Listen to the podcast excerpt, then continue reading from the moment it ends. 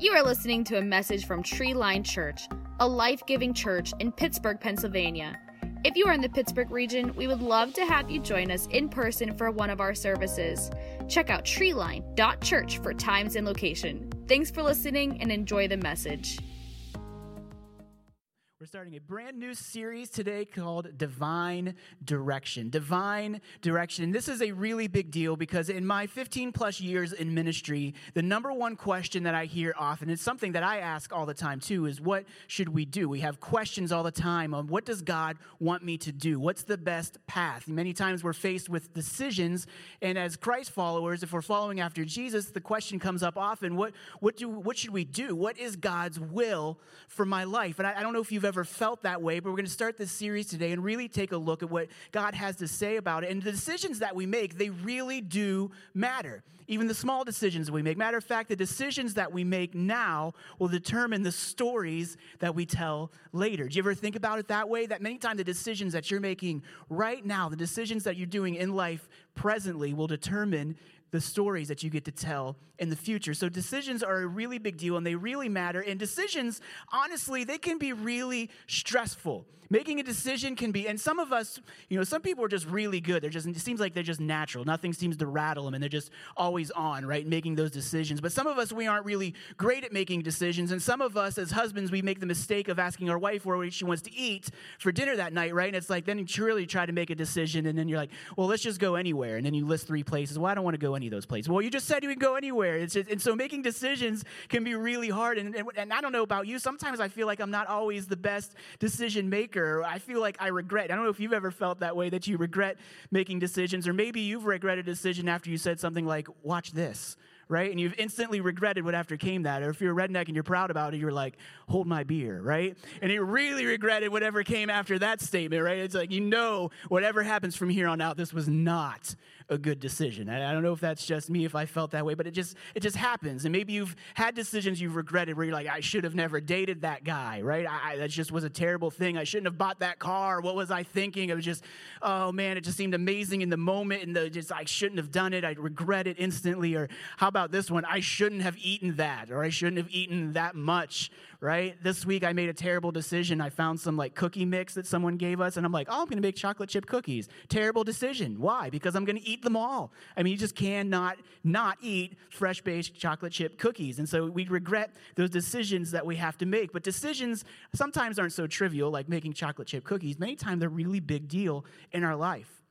Like, say, should we keep dating, or should we break up, or should I go to this school? Maybe you ever felt that tension. If you're in school now, maybe you wonder that. Or should I major in business, or should I major in pre-med, or should I take this new job, or should I stick with the one that I have? Should I get married now, or should I wait till later in life? Should I should I have kids? We've already got two. Should we have a third, or should we just get snip snipped? You know, there's those big decisions. You know, should we stay? Should we go? Should we buy a new car? Should we keep the ride that we already have? We we have big decisions that we face all the time. And many times we want some direction from God. Like, God, in the midst of all of this, like, what should I do? I don't know if you've ever felt that way. And the interesting thing is, as we take a look at this, uh, many times with the younger generations, Generation Z, which would be the youngest, and then even millennials, what we're finding is that many times millennial Generation Z have a really hard time making decisions. And really this is because of the day and age that we live in. It's because choices, they've just become so much greater, right?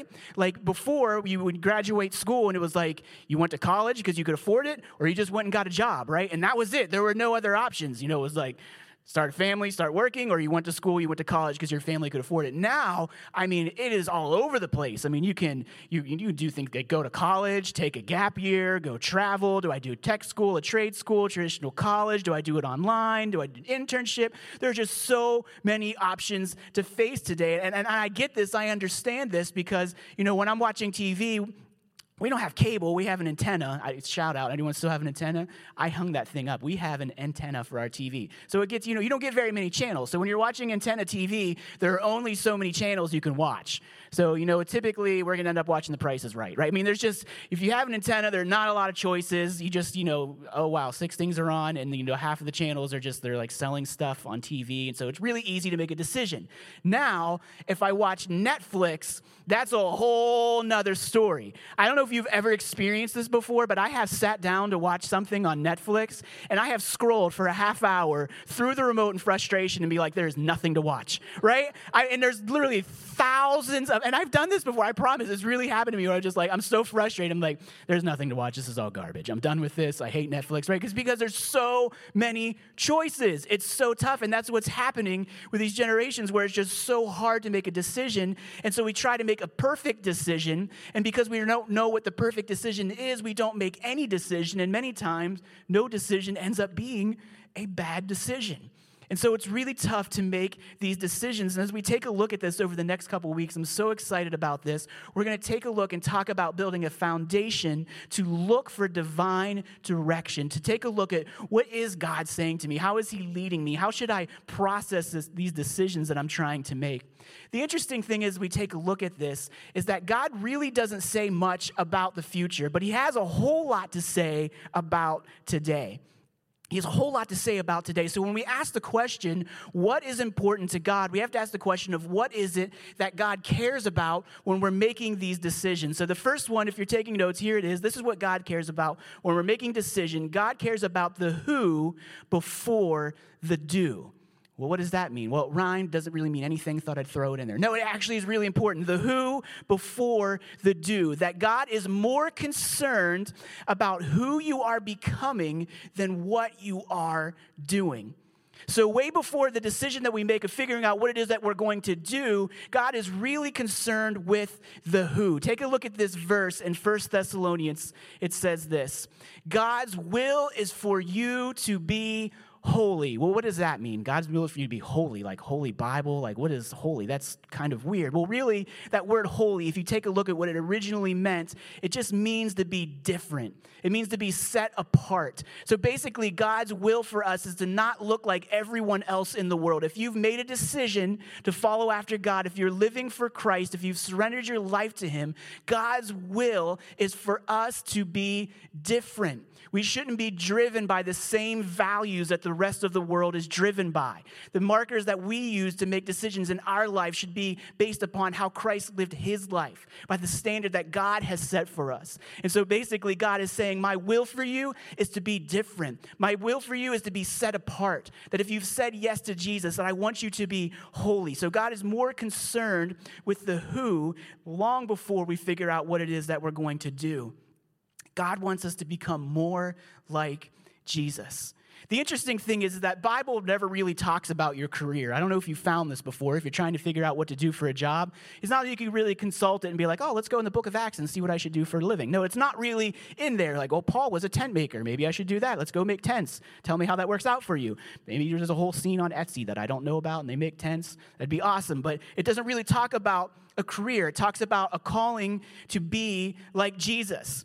And the interesting thing is, is Jesus doesn't even talk about people's careers. He talks about two things. He talks about character and he talks about calling. And the really interesting thing I think about Jesus is that when he talks about someone's job, it simply looks like this. Hey, um, why don't you give that up and come follow me instead? That's when Jesus talks about jobs, right? He's like, I see what you're doing there. That's great. I'm probably going to mess up your long-term plan here, but why don't you just throw in the towel on that, quit that job, not sure how it's going to work out, just come follow me. That's what Jesus talks about when he talks about people's careers. So we ask the question, what does God want me to do? We've really got to start with the question said. It says, who does God want me to become?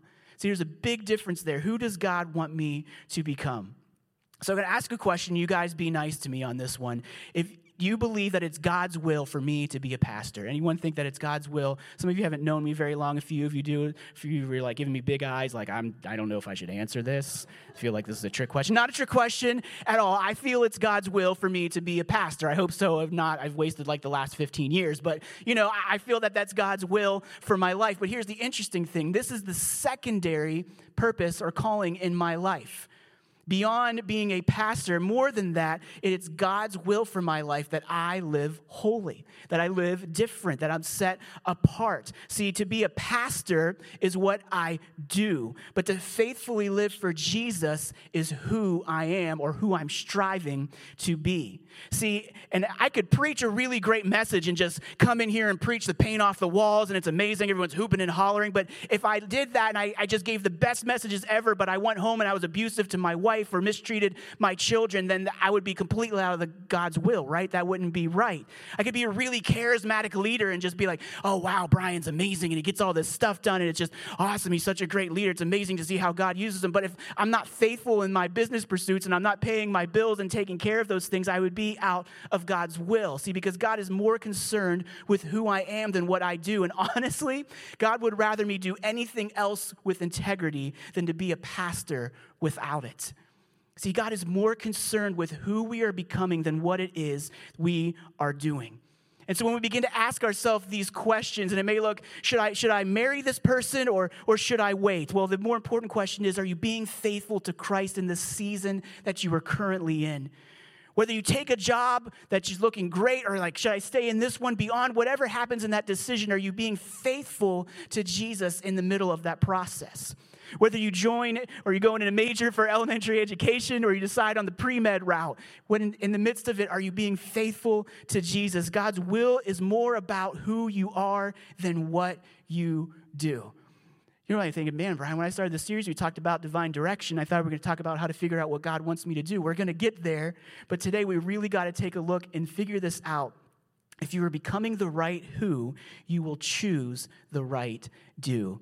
I don't know with all these who and do's, I'm feeling like Doctor Seuss today. I don't know if it's coming across that way, but it just feels that way. Horton Hears a Who, all that good stuff. But anyway, the right who, if you become the right who, you will choose the right do. All right, the next one, second one, what is God's will for my life when we're trying to figure out this divine direction? God cares about the why before the what. Long before we figured out God why, why, the what is more important. Why? Because motives matter to God. Motives absolutely matter to God. The reason why we do something and the reason why we make a decision, I don't know if you've ever thought about this before, not even in what should I do, choice A or choice B, but God is concerned with why we are choosing which one of these options. Take a look at what it says in Proverbs sixteen two.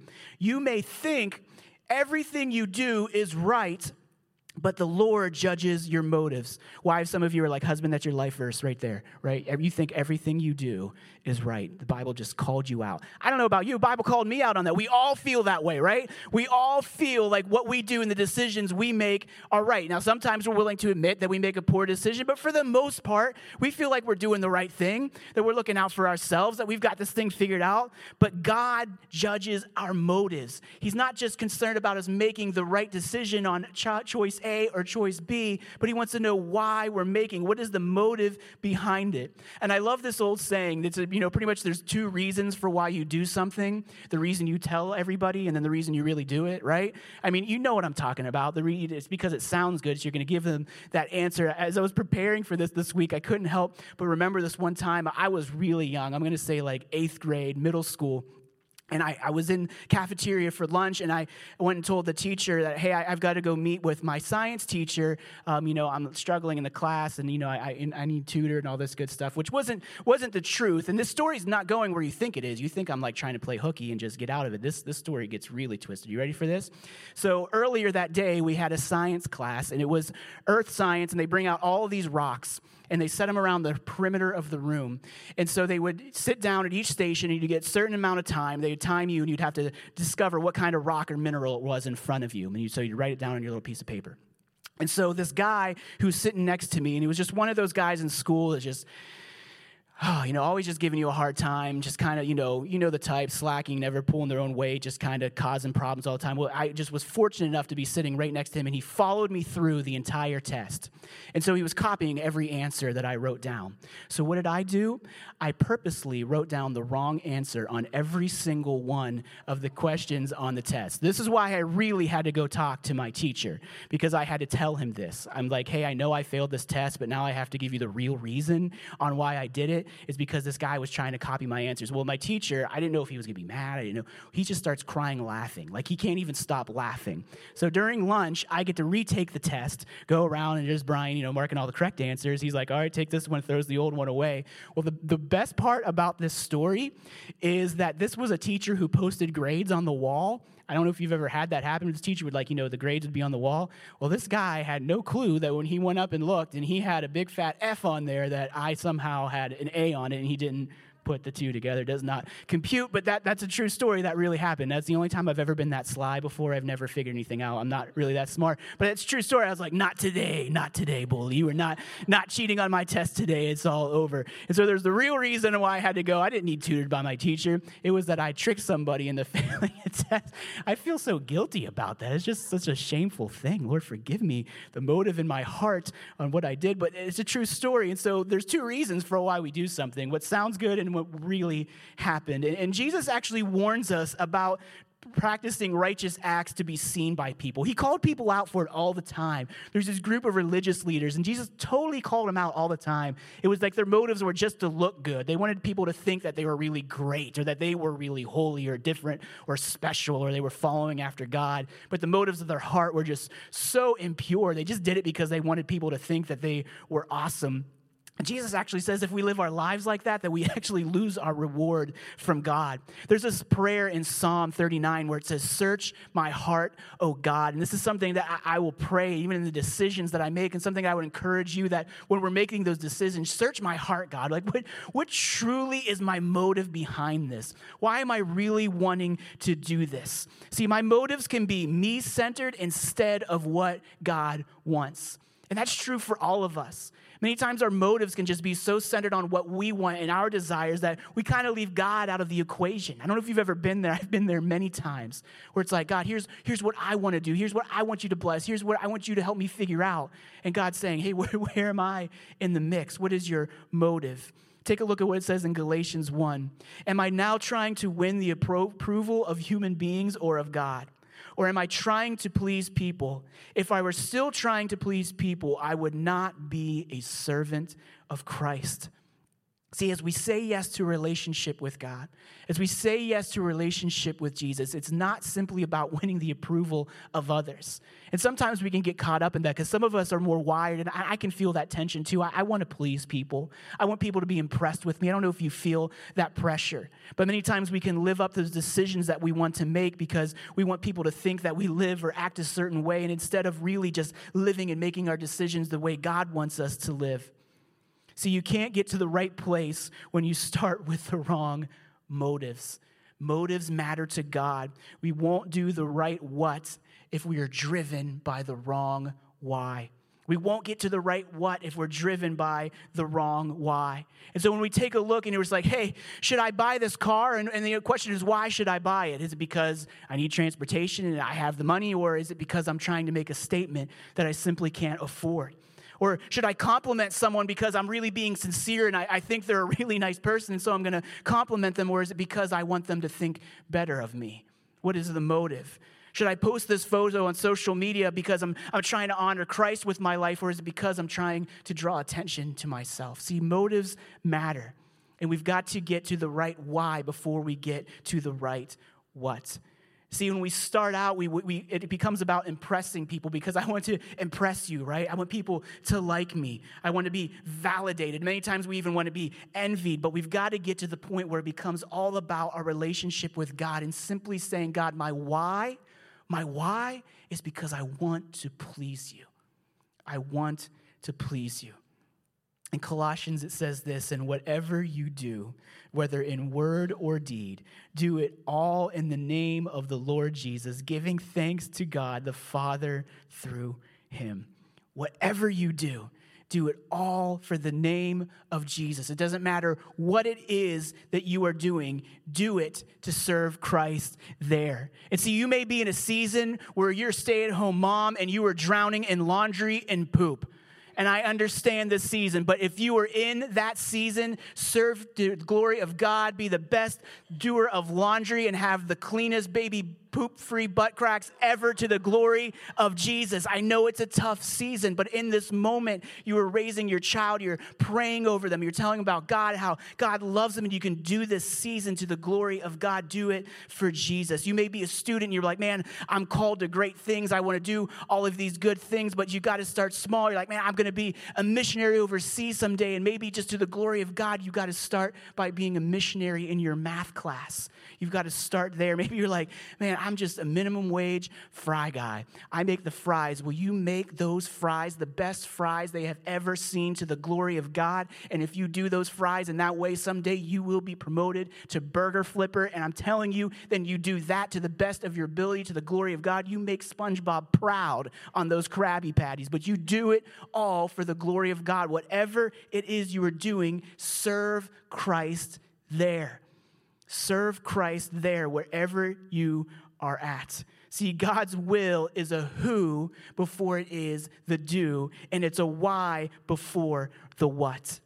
I don't know if you've ever felt this way before, but many times when we see people who we deem that they've arrived or they're successful or they've made it, we just assume that it was just a couple of big decisions that they made that just got them to the right point. But that's not the case at all. Many times, and most times, every time when people get to a point where we deem they're successful or they've done something that we admire, it's because of the daily small decisions that they made every single day. It's not simply about making a couple big decisions and we arrive and we get there, but it's about all the seemingly mundane decisions we have to make day to day that get us to that point, get us to that divine direction, that destination that we're trying to get. It becomes so easy to just think it's about a couple big life decisions, but really it starts in the small decisions that we make. It's the countless decisions that we make to deny ourselves and instead to follow after Jesus.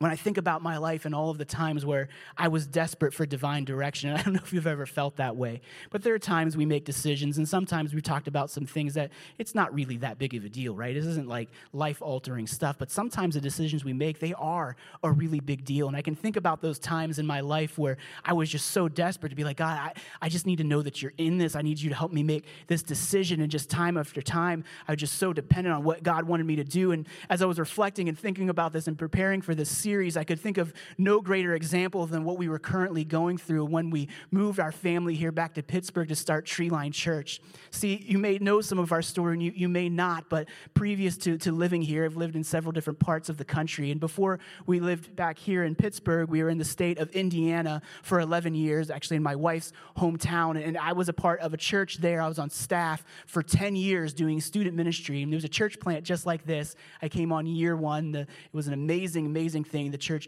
grew. The student ministry was wonderful. We had an amazing team. We actually had our first building. We were portable like this, and we got a building and moved into it. Um, I was working full-time doing that. My wife was working full-time in a job she really enjoyed. Um, our in-laws were living right down the street. They were retired. They were our childcare. Things were going really great. Just point in case, things were comfortable. Things were secure. Things were safe. This was like this. Things were going well. There was no reason to rock the boat. I don't know if you've ever been in a season of life where you're like, there are no big earth-shattering decisions to make because things are good.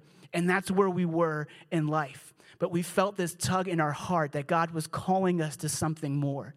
And this seed began to be planted of God saying there's there's a church that we want to plant, that we want to start. And God began to birth this vision in us. And we didn't know what it looked like. And so, of course, we started praying for that direction, praying for that divine direction. God, what is your will? What should we do? I mean, there's no reason to up and leave any of this. And I don't know if you know this, but church planting is something that's not, there is no security in it. There is no safety net in it. It is something that is wildly insecure. It's unstable. It's unsure. It's uncertain. Matter of fact, church plants fail. It's something that's not a guaranteed. It's not a given that you say, hey, I'm going to go start a church, and it always works out. There's risk involved with it. And so we got to this point where we just had to ask God, what is your will? What are you wanting to do? And we felt God prompt it in our hearts, and we laid it before God. Where do you want us to go? We're willing to go wherever a church is needed.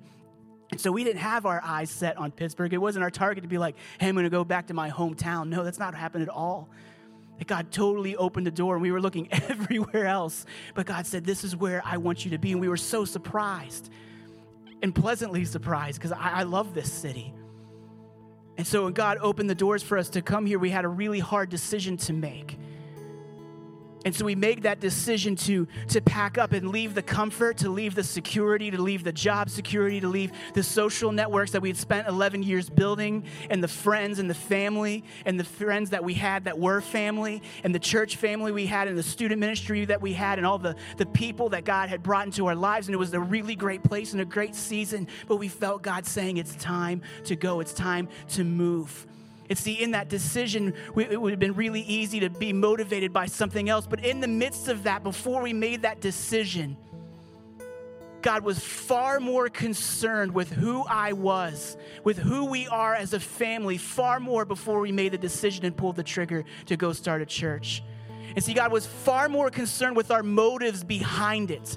Why are you wanting to do this, Brian? Why why is your family wanting to do this? And see, it's seemingly, oh, well, Brian just wants to go move back and be by family. Or, you know, we want to start this great church and be cool. And Brian just wants to be a lead pastor now because there's so much more glory in that than being a student pastor. No, it's just like more like more responsibility and more trouble. But what is the motive behind it? Why?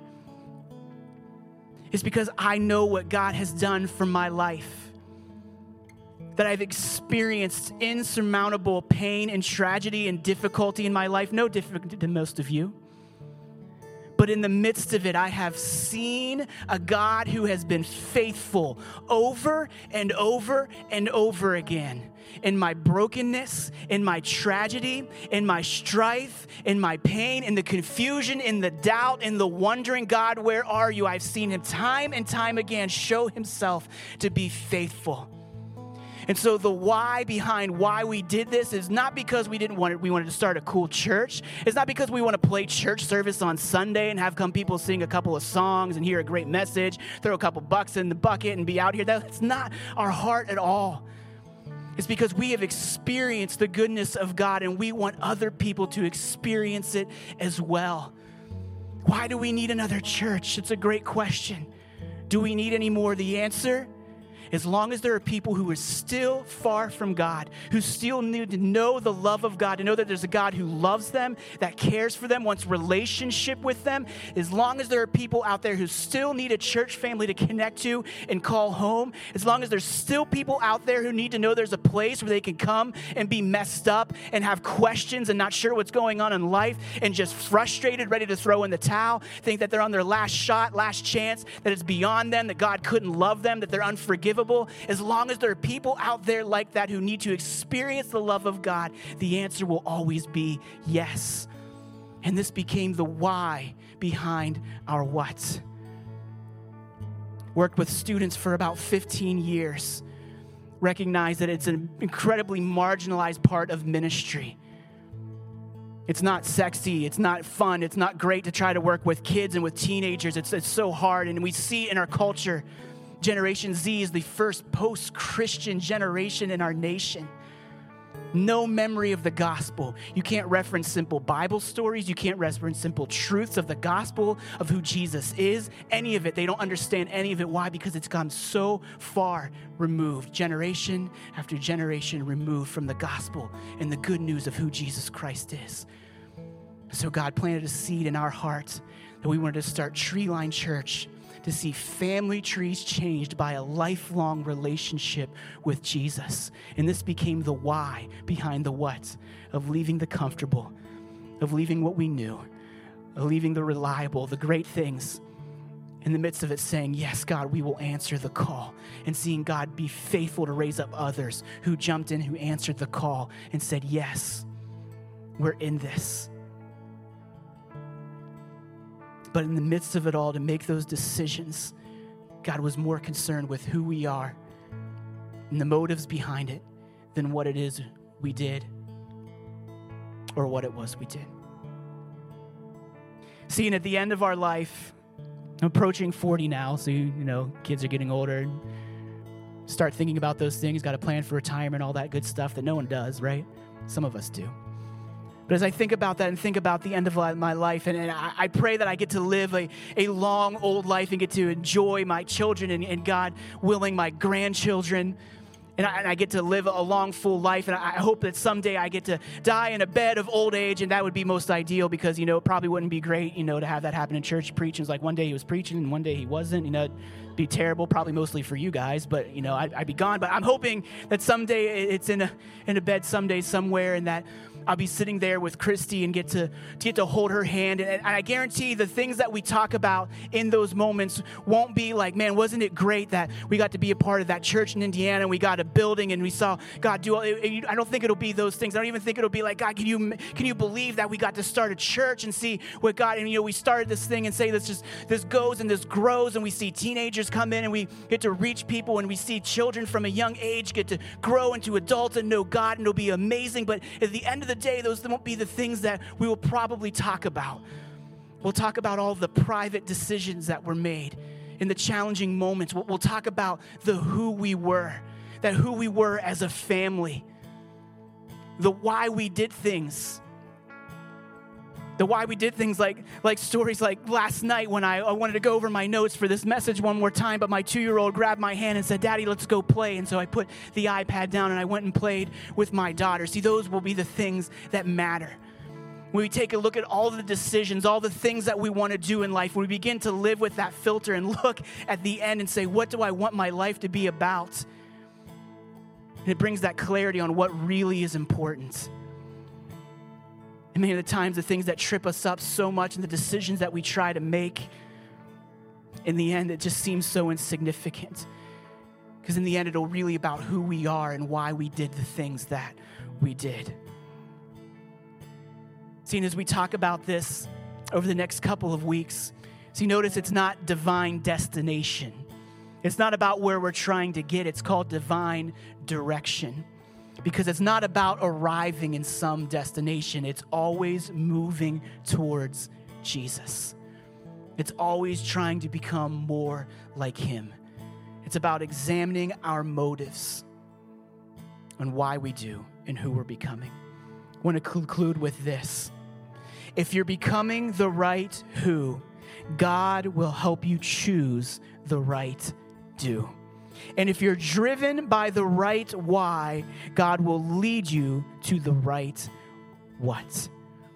See, friends, it is so much more about the who and the why than it is about the do and the what. But whatever it is that you do, do it for the glory of God. Would you bow your heads with me?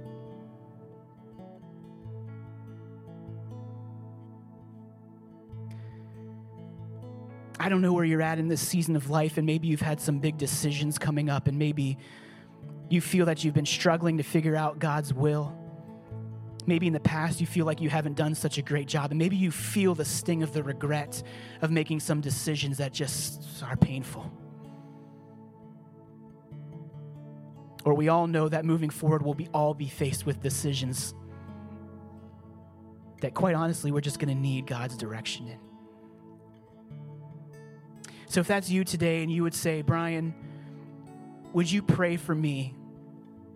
Would you pray for me as we seek divine direction, as we dive into this series? If that's you and you're saying, I need God's help to give me direction, would you just raise your hand while no one's looking around? If that's you, you want to pray for direction. Awesome, I see those hands. Awesome, I see those hands. You can put them down. Awesome, I see those hands. Awesome, awesome. Okay, put your hands down. We're going to pray. Heavenly Father, God, we just come to you today and we just ask that you would lead us. God, that you would guide us in the decisions that we make. But first and foremost, God, as we seek your will in the decisions for our life, God, that we would understand that you are more concerned with who we are and who we are becoming than what we do. God, help us remember, God, that you are more concerned that we are becoming like your son, Jesus, than what it is that we do. And God, help us remember, God, that you are, you think motives are important, God, and the why behind what we are doing, God. Help us to let our why be driven by who you are and what you have done for our lives. God, the easy thing is to be so self-centered and so self-focused, God, that we only think about ourselves. God, I pray maybe even for the first time as we're seeking you, God, we would ask you what your will is, that we would check our heart, that we would pray that prayer in Proverbs, examine my heart, oh God, God, what is my heart's reason? Why do I want to do this? God, and I pray that as we do that, as we find the right who and the right why, God, you will lead us to the right decision. While your heads are bowed and your eyes are closed today, I want to give you the choice today to make the best decision you could ever possibly make. So you may not know or may have heard before, but there is a God who created you, and he loves you, and he wants nothing more to have relationship with you. But see, here's the thing. Every single one of us, we have fallen short of what God has required of us. It's this thing called sin, which sounds like this big, scary word. It just simply means we miss the mark for what God had for us. And we all have done it. We all do it. All of us fall short of the standard that God has for us. But the good news is that it's not about us. That it's not about us being good enough and letting our good deeds outweigh our bad deeds. It's not about getting our stuff together and being good enough for God. No, no, no, no. God loves you right now, where you are, how you are, in the mess that you're going through, in this pain that you're in, in the struggle that you face, in the confusion, in the anger, in the doubt, in the uncertainty, whatever it is that you are facing, God loves you now, where you are, as you are, how you are. And God sent his son, Jesus, the best decision that he could have ever made, to send his son to die, to pay the price so that you could freely come to him and have relationship. And he wants to lift all that weight. He wants to lift off that guilt, those false expectations of you feeling that you have to do it on your own, that you have to have all the answers. And he's simply calling you to relationship with him. And it just starts by surrendering your life to him, saying, God, I can't do this anymore on my own. I need you. Come into my life, forgive me. If that's you today, we want to give you the opportunity to say yes to Jesus. And if you're here today and at one point you said that prayer, you invited Christ into your life, but life just began to happen. Maybe you made some decisions that you've regret and you feel that you've got too far away from him, that today God is saying with arms wide open, welcome home. And he doesn't hold it against you, but he loves you and he's waiting here with forgiveness and acceptance. And so if that's you today, either one of those categories, if you're saying, I want to make a decision for the first time, I want to recommit my life to him, I'm going to ask you now, while no one's looking around, this is for God, it's not for me, we're not going to call you out, we're not going to single you out, but just raise that hand if that's you. If that's you today and you want to make a decision for Christ, just slip your hand up if that's you. Awesome. Awesome. See that hand. Anyone else? Anyone else? Okay, you can put your hands down. We're going to pray this together out loud. I'm going to ask everyone to repeat after me out loud so that no one prays alone. Repeat after me. Dear Jesus, I believe in you. Thank you for giving your life for me. Come into my heart. Forgive me of my sins. Fill me with your spirit. Make me new. Help me to follow you all of my life. In Jesus' name, amen. Amen, amen. Can we clap? Can we make some noise for those who made a decision for Jesus today? It's so awesome to see that. Thanks for listening. If you would like to connect with us or learn more about our church, please visit us online at treeline dot church or on social media. Our mission is to see family trees changed by a lifelong relationship with Jesus. We hope you can listen or join us next week.